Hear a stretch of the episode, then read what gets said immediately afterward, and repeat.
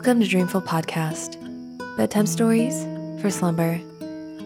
I would like to start off this episode by thanking our newest Patreon supporters, Maddie Sutton and TJ Briggs.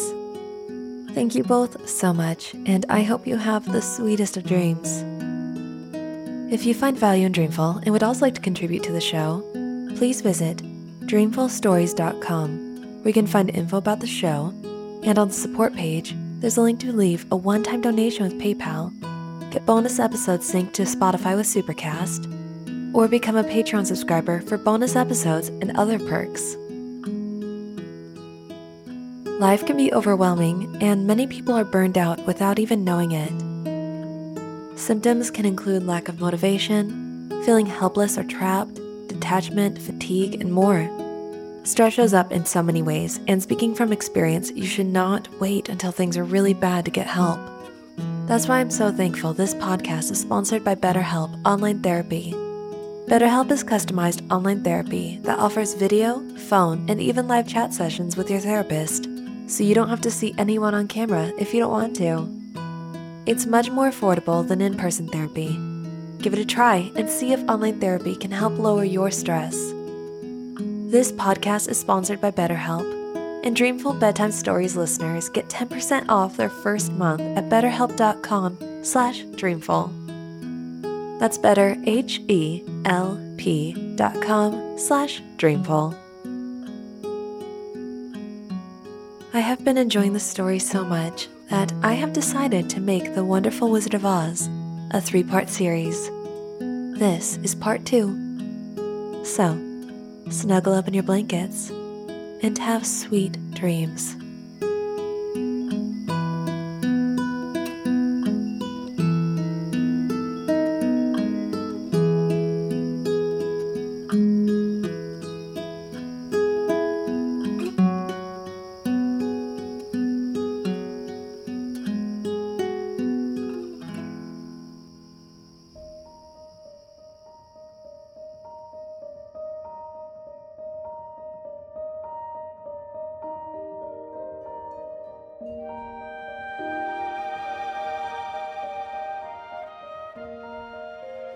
The travelers had been walking along the yellow brick road for some time and had to navigate through some parts of the forest that were thick and ominous.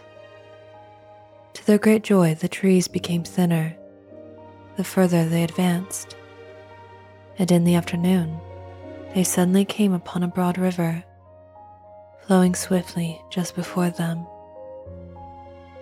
On the other side of the water, they could see the road of yellow brick running through a beautiful country with green meadows dotted with bright flowers, and all the road bordered with trees hanging full of delicious fruits. They were greatly pleased to see this delightful country before them.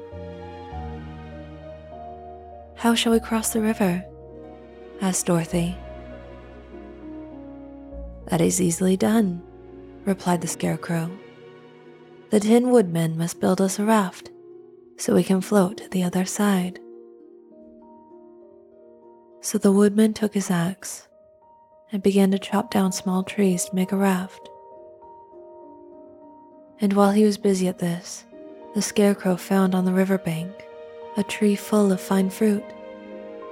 This pleased Dorothy, who had eaten nothing but nuts all day and she made a hearty meal of the ripe fruit. To be sure, the broad river now cut them off from this beautiful land. But the raft was nearly done, and after the Tin Woodman had cut a few more logs and fastened them together with wooden pins, they were ready to start.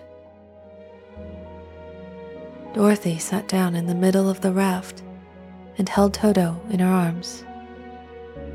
When the cowardly lion stepped upon the raft, it tipped badly, for he was big and heavy.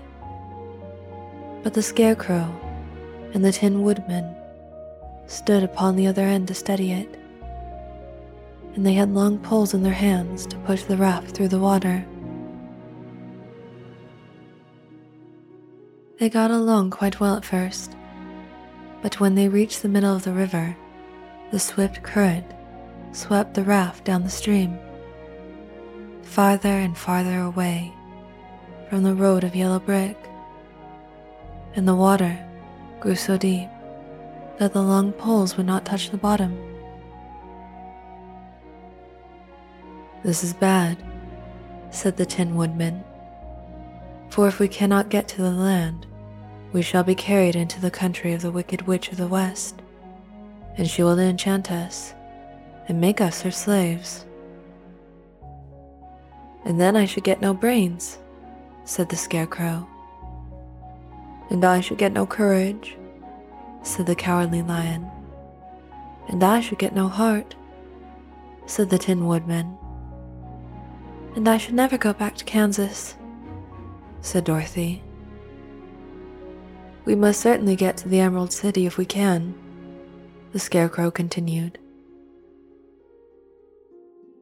They were all tired out when they reached the shore at last and stepped off upon the pretty green grass. And they also knew that the stream had carried them a long way past the road of yellow brick that led to the Emerald City. They walked along listening to the singing of the bright colored birds and looking at the lovely flowers, which now became so thick that the ground was carpeted with them. There were big yellow and white and blue and purple blossoms, besides great clusters of scarlet poppies, which were so brilliant in color they almost dazzled Dorothy's eyes. Aren't they beautiful? The girl asked as she breathed in the spicy scent of the flowers. They now came upon more and more of the big scarlet poppies, and fewer and fewer of the other flowers. And soon they found themselves in the midst of a great meadow of poppies. Now it is well known that when there are many of these flowers together, their odor is so powerful that anyone who breathes it falls asleep. And if the sleeper is not carried away from the scent of the flowers, he sleeps on and on forever. But Dorothy did not know this, nor could she get away from the bright red flowers that were everywhere about. So presently her eyes grew heavy and she felt she must sit down to rest. But the Tin Woodman would not let her do this. We must hurry and get back to the road of yellow brick before dark, he said, and the Scarecrow agreed with him. So they kept walking until Dorothy could stand no longer. Her eyes closed in spite of herself, and she forgot where she was and fell among the poppies, fast asleep. What shall we do? asked the Tin Woodman. If we leave her here, she will die, said the lion. The smell of the flowers is killing us all. I myself can scarcely keep my eyes open, and the dog is asleep already. It was true. Toto had fallen down beside his little mistress. But the Scarecrow and the Tin Woodman, not being made of flesh, were not troubled by the scent of the flowers. Run fast, said the Scarecrow to the lion, and get out this deadly flower bed as soon as you can. We will bring the little girl with us. But if you should fall asleep, you are too big to be carried. So the lion bounded forward as fast as he could go. In a moment, he was out of sight. So they picked up Toto and put the dog in Dorothy's lap. And then they made a chair with their hands for the seat and their arms for the arms, and carried the sleeping girl between them through the flowers. they carried the sleeping girl to a pretty spot beside the river, far enough from the poppy field to prevent her breathing any more of the poison of the flowers. And here they lay her, gently on the soft grass, and waited for the fresh breeze to waken her. We cannot be far from the road of yellow brick now, remarked the scarecrow as he stood beside the waking girl for we have come nearly as far as the river carried us. It was some time before the cowardly lion awakened, for he had lain among the poppies a long while, breathing in their deadly fragrance. But when he did open his eyes, he was very glad to find himself still alive. We must journey on until we find the road of yellow brick again, said Dorothy. And then we can keep on to the Emerald City. So, the lion, being fully refreshed and feeling quite himself again, they all started upon the journey, greatly enjoying the walk through the soft, fresh grass. And it was not long before they reached the road of yellow brick and turned again toward the Emerald City where the great Oz dwelt.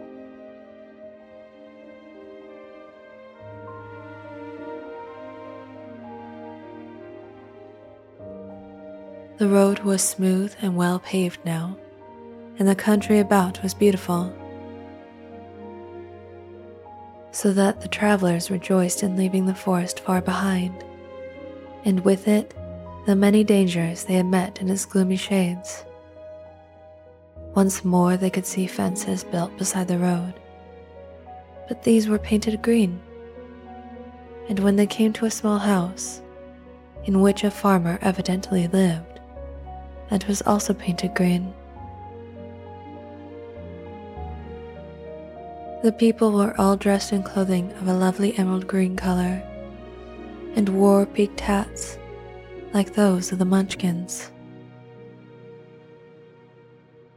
This must be the land of Oz, said Dorothy, and we are surely getting near the Emerald City.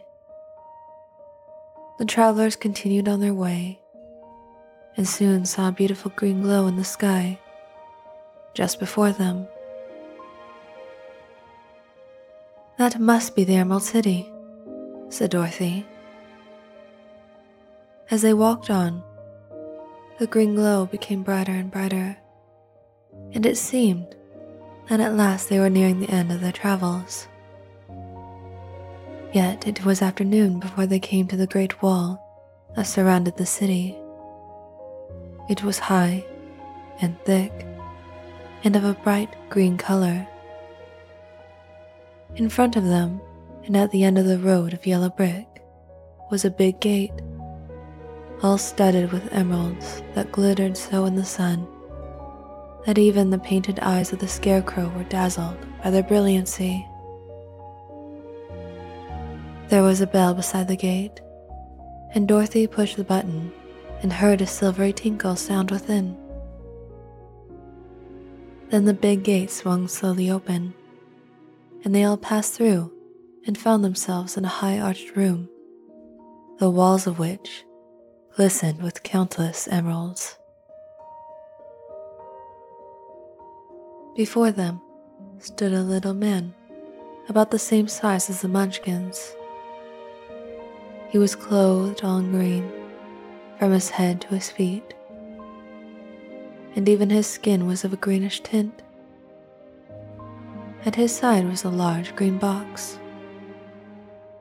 When he saw Dorothy and her companions, the man asked, what do you wish in the Emerald City?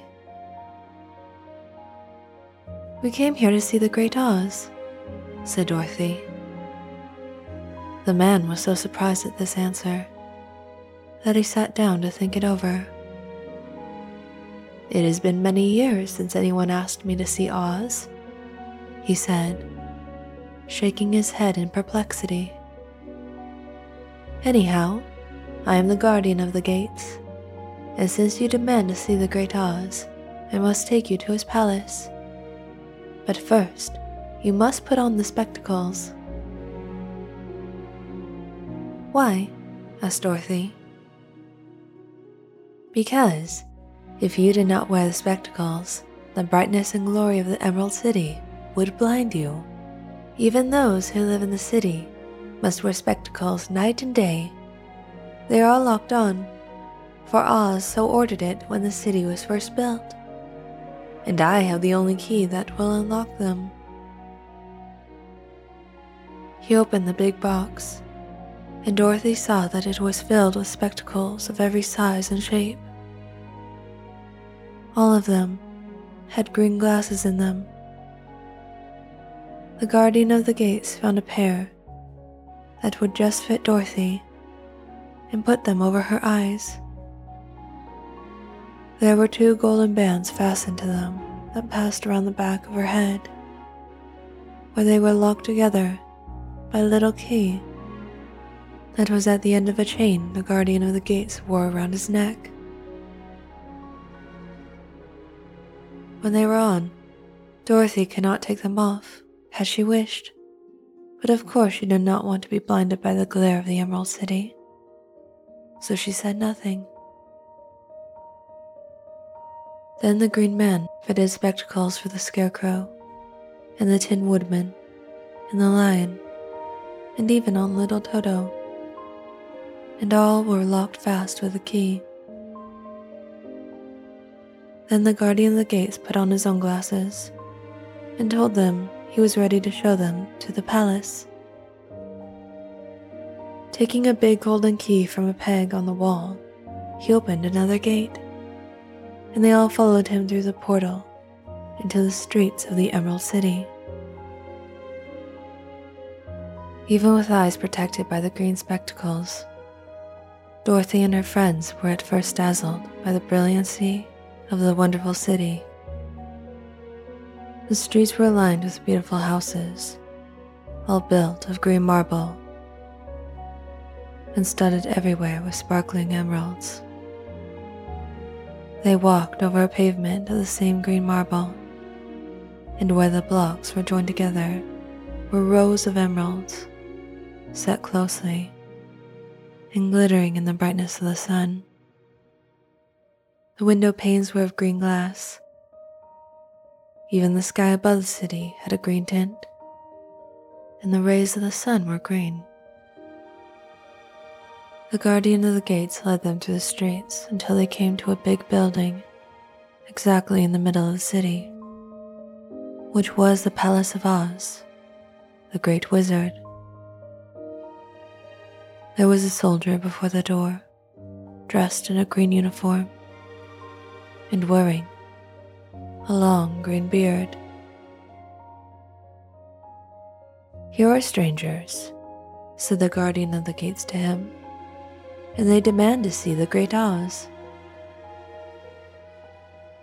Step inside, answered the soldier, and I will carry your message to him.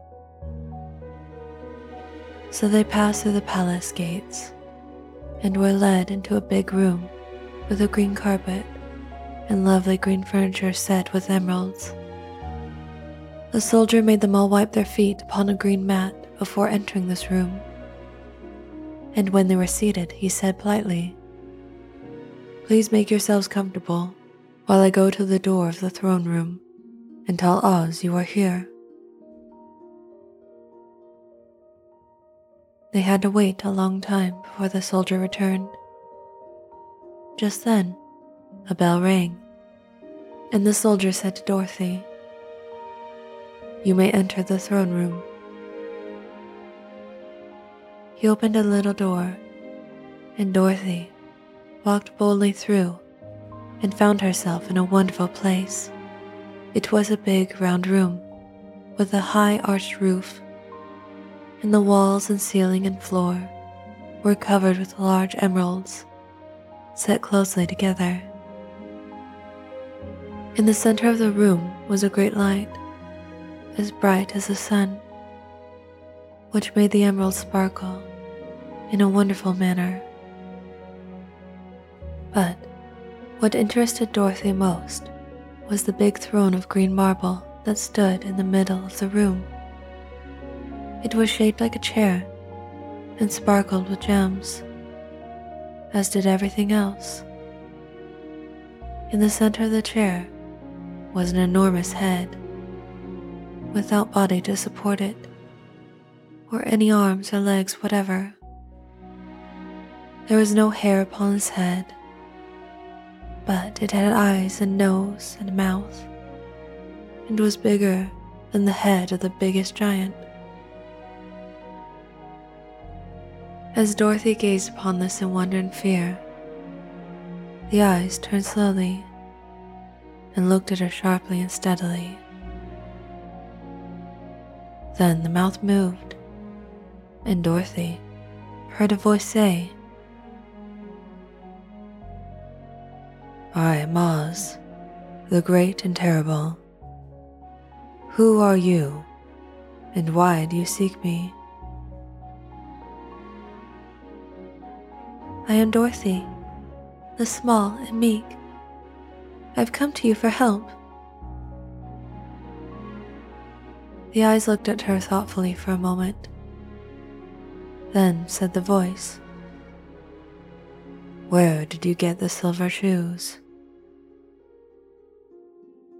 I got them from the Wicked Witch of the East when my house fell on her and killed her, she replied. Where did you get the mark upon your forehead? Continued the voice. That is where the Good Witch of the North kissed me when she bade me goodbye and sent me to you, said the girl. Again the eyes looked at her sharply and they saw she was telling the truth.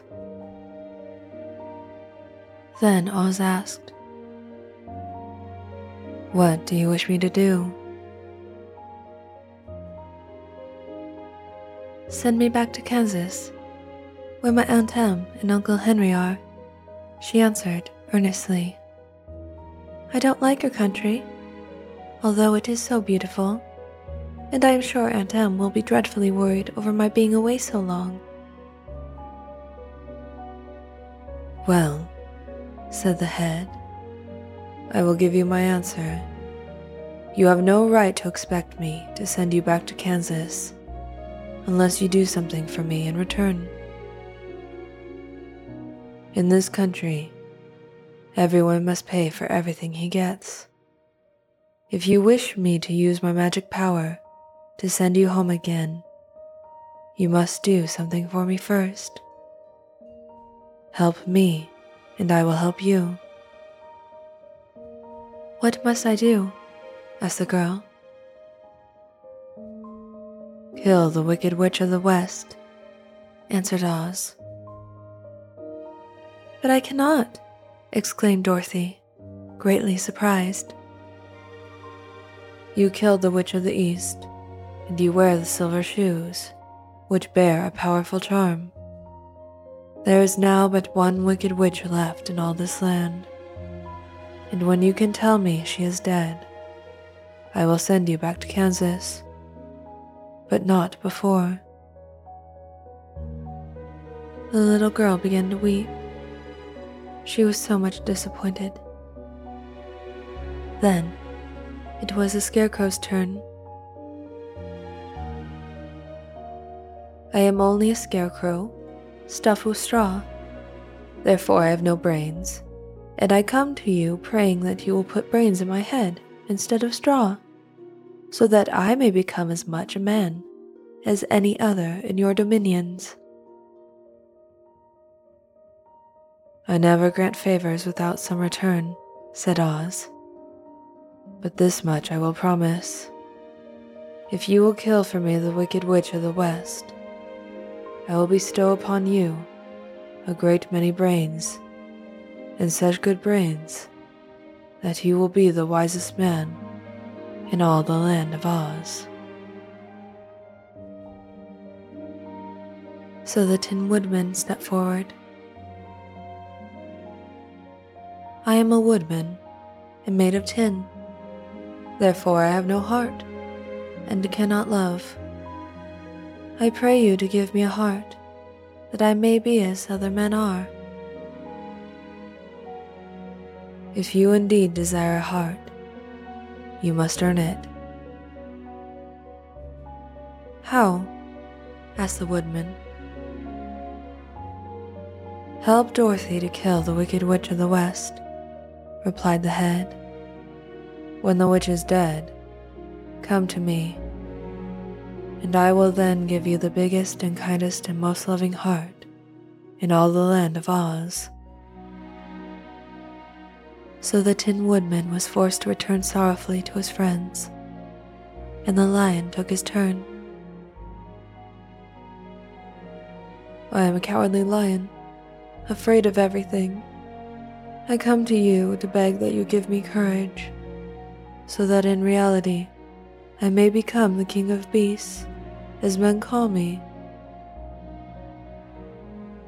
The voice said, Bring me proof that the wicked witch is dead. In that moment I will give you courage. But so long as the witch lives, you must remain a coward. The four companions left the throne room, unhappy with their interview with the wizard.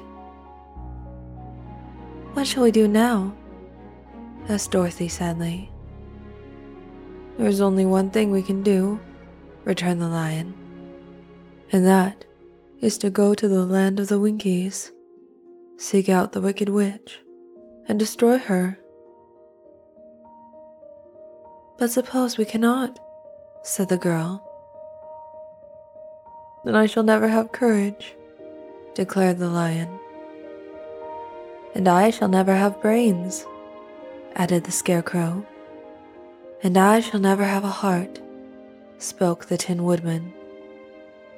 And I shall never see Aunt Em and Uncle Henry, said Dorothy, beginning to cry. I suppose we must try it, but I am sure I do not want to kill anybody, even to see Aunt Em again. Therefore, it was decided to start upon their journey the next morning and the woodman sharpened his axe on a green grindstone and had all his joints properly oiled. The scarecrow stuffed himself with fresh straw, and Dorothy put new paint on his eyes that he might see better. They went to bed quite early and slept soundly until daylight, when they were awakened by the crowing of a green cock that lived in the backyard of the palace and the cackling of a hen that had laid a green egg.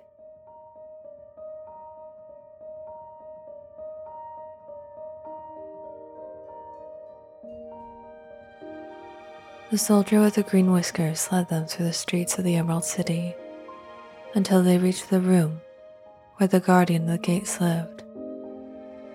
This officer unlocked their spectacles to put them back in his great box and then he politely opened the gate for our friends. Which road leads to the Wicked Witch of the West? asked Dorothy. There is no road, answered the guardian of the gates. No one ever wishes to go that way. How then are we to find her and destroy her? inquired the girl. Oh, that is different, said the guardian of the gates. No one has ever destroyed her before. But take care, for she is wicked and fierce, and may not allow you to destroy her. Keep to the west, where the sun sets, and you cannot fail to find her. They thanked him and bade him goodbye, and turned toward the west walking over fields of soft grass, dotted here and there with daisies and buttercups. The Emerald City was soon left far behind. As they advanced, the ground became rougher and hillier, for there were no farms nor houses in this country of the West, and the ground was untilled. In the afternoon, the sun shone hot on their faces, for there were no trees to offer them shade. So that before night, Dorothy and Toto and the lion were tired and lay down upon the grass and fell asleep, with the woodman and the scarecrow keeping watch.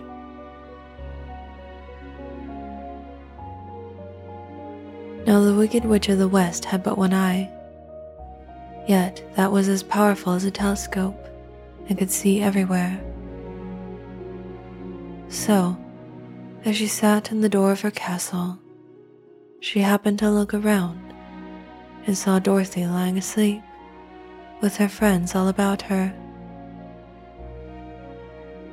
They were a long distance off, but the Wicked Witch was angry to find them in her country.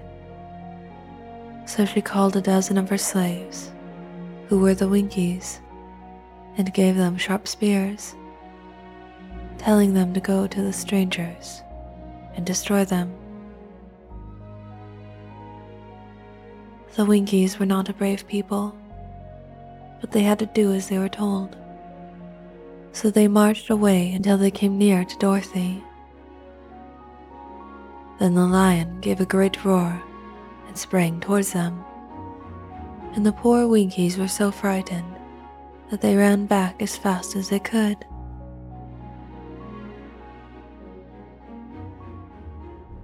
When they returned to the castle, the Wicked Witch beat them well with a strap and sent them back to their work. After which, she sat down to think what she should do next.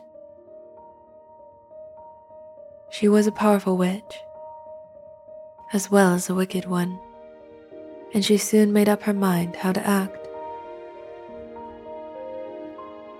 There was in her cupboard a golden cap with a circle of diamonds and rubies running around it.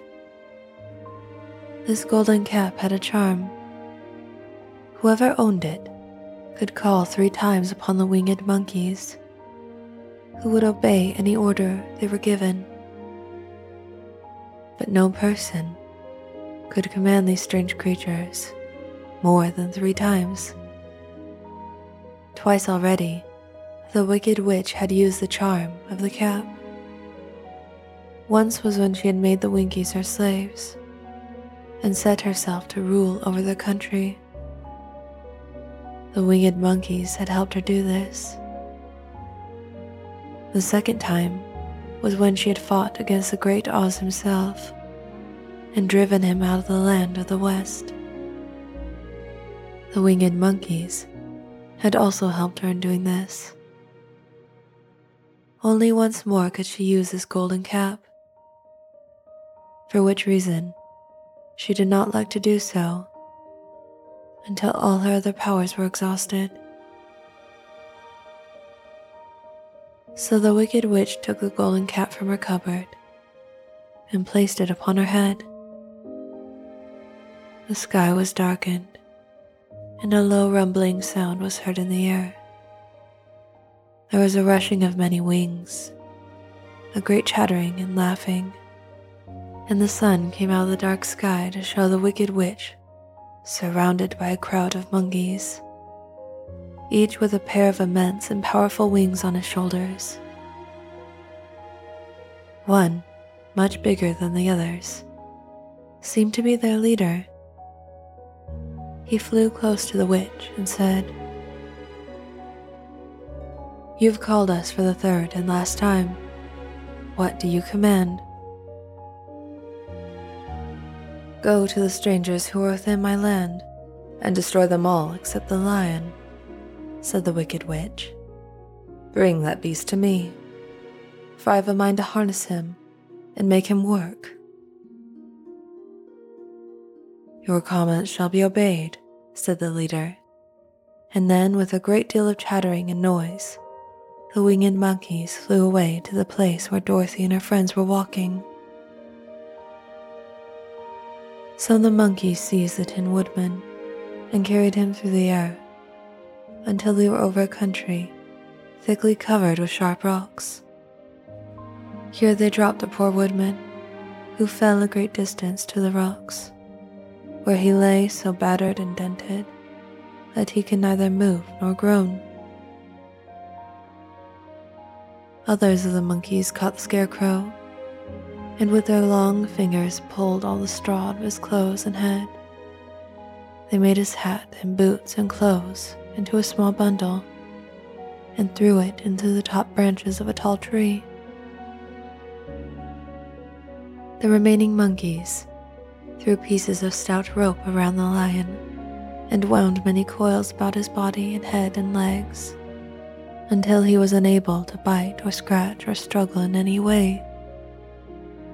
Then they lifted him up and flew away with him to the witch's castle, where he was placed in a small yard with a high iron fence around it, so that he could not escape.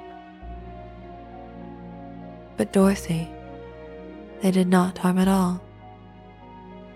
She stood with Toto in her arms watching the sad fate of her comrades and thinking it would soon be her turn.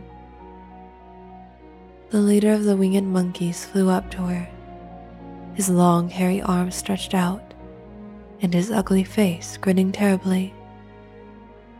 But he saw the mark of the good witch's kiss upon her forehead and stopped short, motioning the others not to touch her.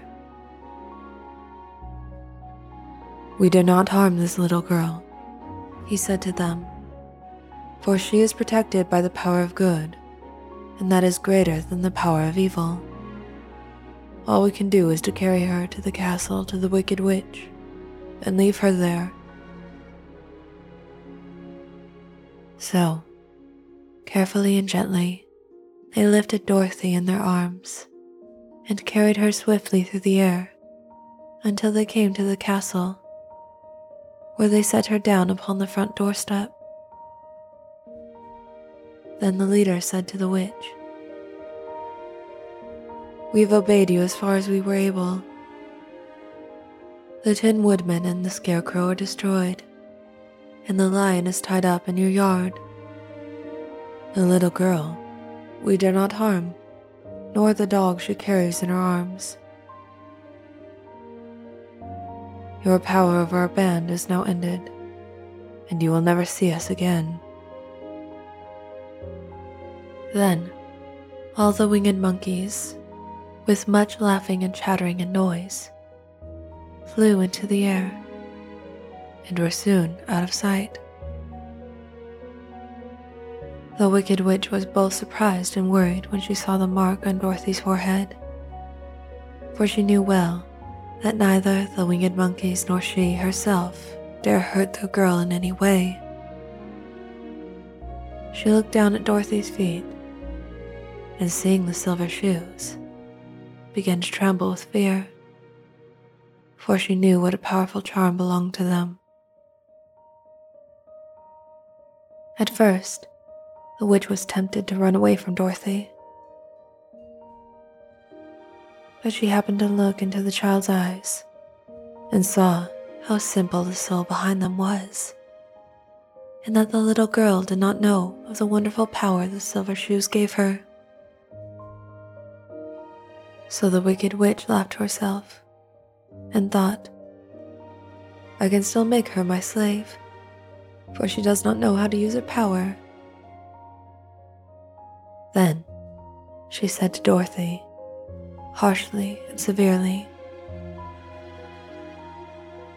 Come with me and see that you mind everything I tell you, for if you do not, I will make an end of you as I did of the Tin Woodman and the Scarecrow. Dorothy followed her through many of the beautiful rooms in her castle until they came to the kitchen where the witch bade her clean the pots and kettles and sweep the floor and keep the fire fed with wood. Dorothy went to work meekly, with her mind made up to work as hard as she could, for she was glad the wicked witch had decided not to kill her. With Dorothy hard at work, the witch thought she would go into the courtyard and harness the cowardly lion like a horse. It would amuse her, she was sure, to make him draw her chariot wherever she wished to go. But as she opened the gate, the lion gave a loud roar and bounded at her so fiercely that the witch was afraid and ran out and shut the gate again.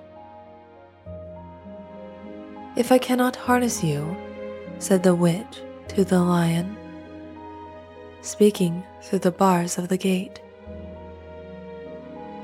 I can starve you. You shall have nothing to eat until you do as I wish. So after that, she took no food to the imprisoned lion. Dorothy's life became very sad as she grew to understand that it would be harder than ever to get back to Kansas. Sometimes she would cry bitterly for hours, with Toto sitting at her feet and looking into her face. whining dismally to show how sorry he was for his little mistress. Now, the wicked witch had a great longing to have for her own the silver shoes which the girl always wore.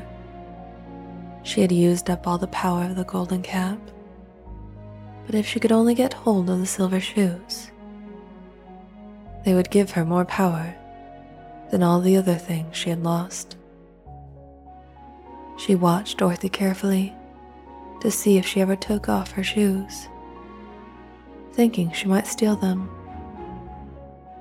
But the child was so proud of her pretty shoes that she never took them off except at night and when she took her bath. The witch was too much afraid of the dark to dare go in Dorothy's room at night to take the shoes, and her dread of water was greater than her fear of the dark. So she never came near when Dorothy was bathing. Indeed, the old witch never touched water, nor ever let water touch her in any way. But the wicked creature was very cunning, and she finally thought of a trick that would give her what she wanted. She placed a bar of iron in the middle of the kitchen floor, and then, by her magic arts, made the iron invisible to human eyes, so that when Dorothy walked across the floor, she stumbled over the bar, not being able to see it, and fell at full length.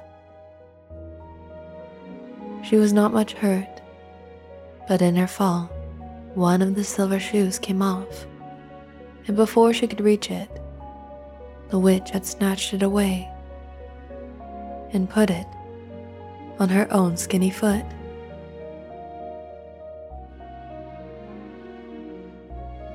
The wicked woman was greatly pleased with the success of her trick, for as long as she had one of the shoes, she owned half the power of the charm, and Dorothy could not use it against her even had she known how to do so.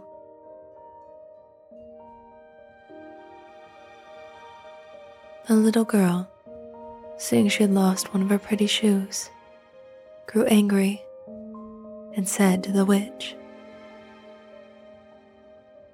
Give me back my shoe. I will not, retorted the witch, for it is now my shoe and not yours. You are a wicked creature, cried Dorothy. You have no right to take my shoe from me. I shall keep it just the same, said the witch, laughing at her. And some day I shall get the other one from you too. This made Dorothy so very angry that she picked up the bucket of water that stood near and dashed it over the witch wetting her from head to foot. Instantly, the wicked woman gave a loud cry of fear. And then, as Dorothy looked at her in wonder, the witch began to shrink and fall away. See what you have done, she screamed. In a minute I shall melt away.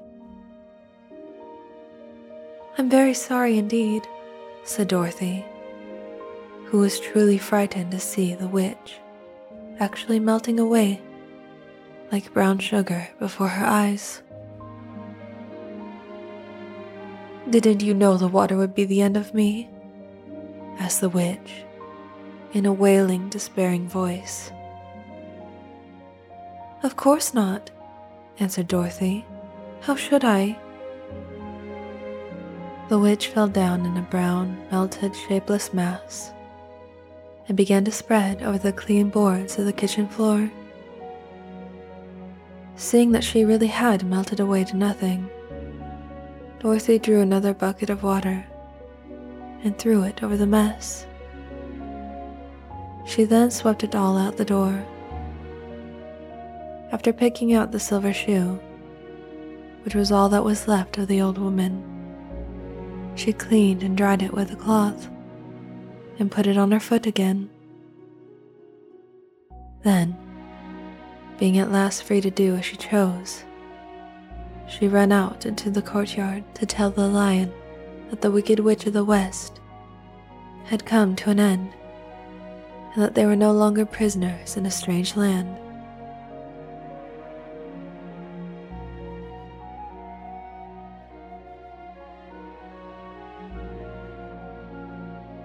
The cowardly lion was much pleased to hear that the wicked witch had been melted by a bucket of water, and Dorothy at once unlocked the gate of his prison and set him free.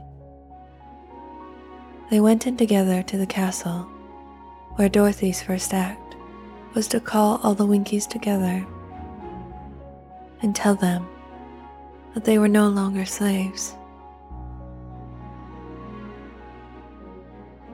There was great rejoicing among the Yellow Winkies, for they had been made to work hard during many years for the Wicked Witch, who had always treated them with great cruelty. They kept this day as a holiday then and after, and spent the time in feasting and dancing. If our friends, the Scarecrow and the Tin Woodman, were only with us, said the lion, I should be quite happy. Don't you suppose we could rescue them?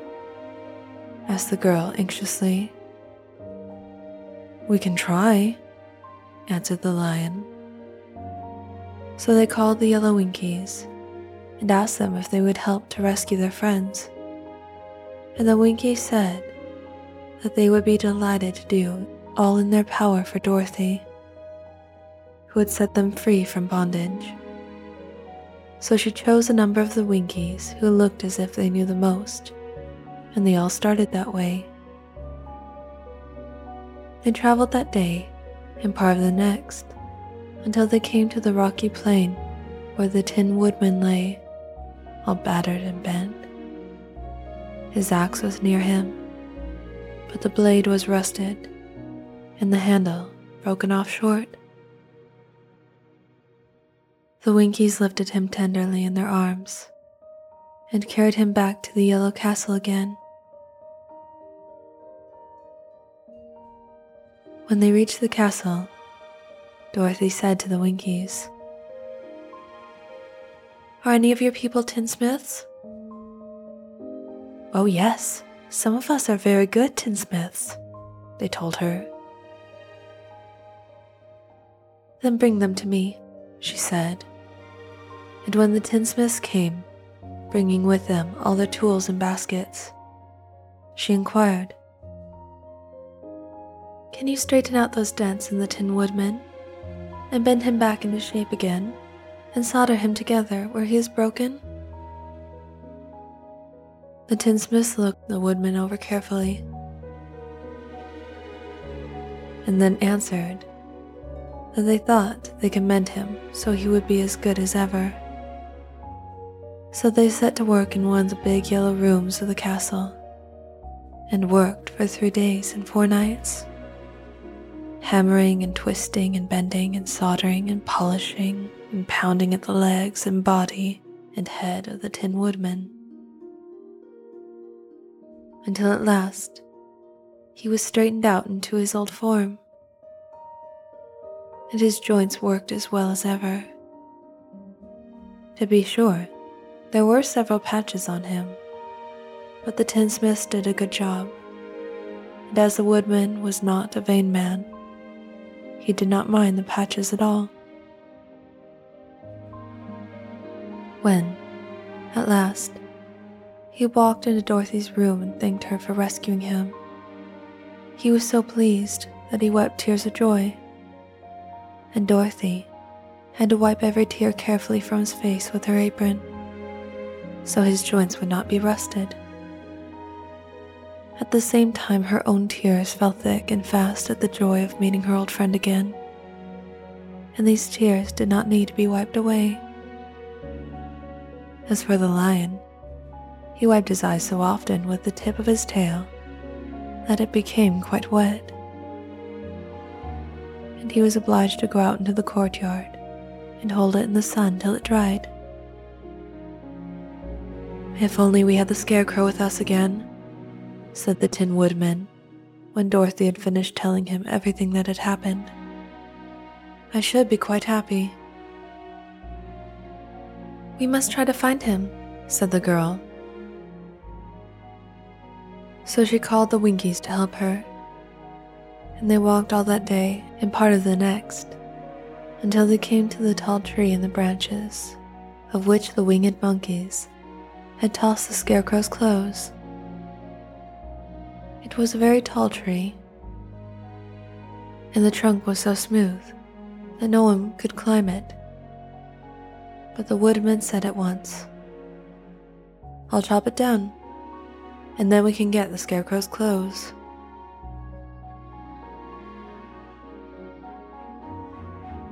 Now, while the tinsmith had been at work mending the woodman himself, another of the Winkies, who was a goldsmith, had made an axe handle of solid gold and fitted it to the woodman's axe instead of the old broken handle.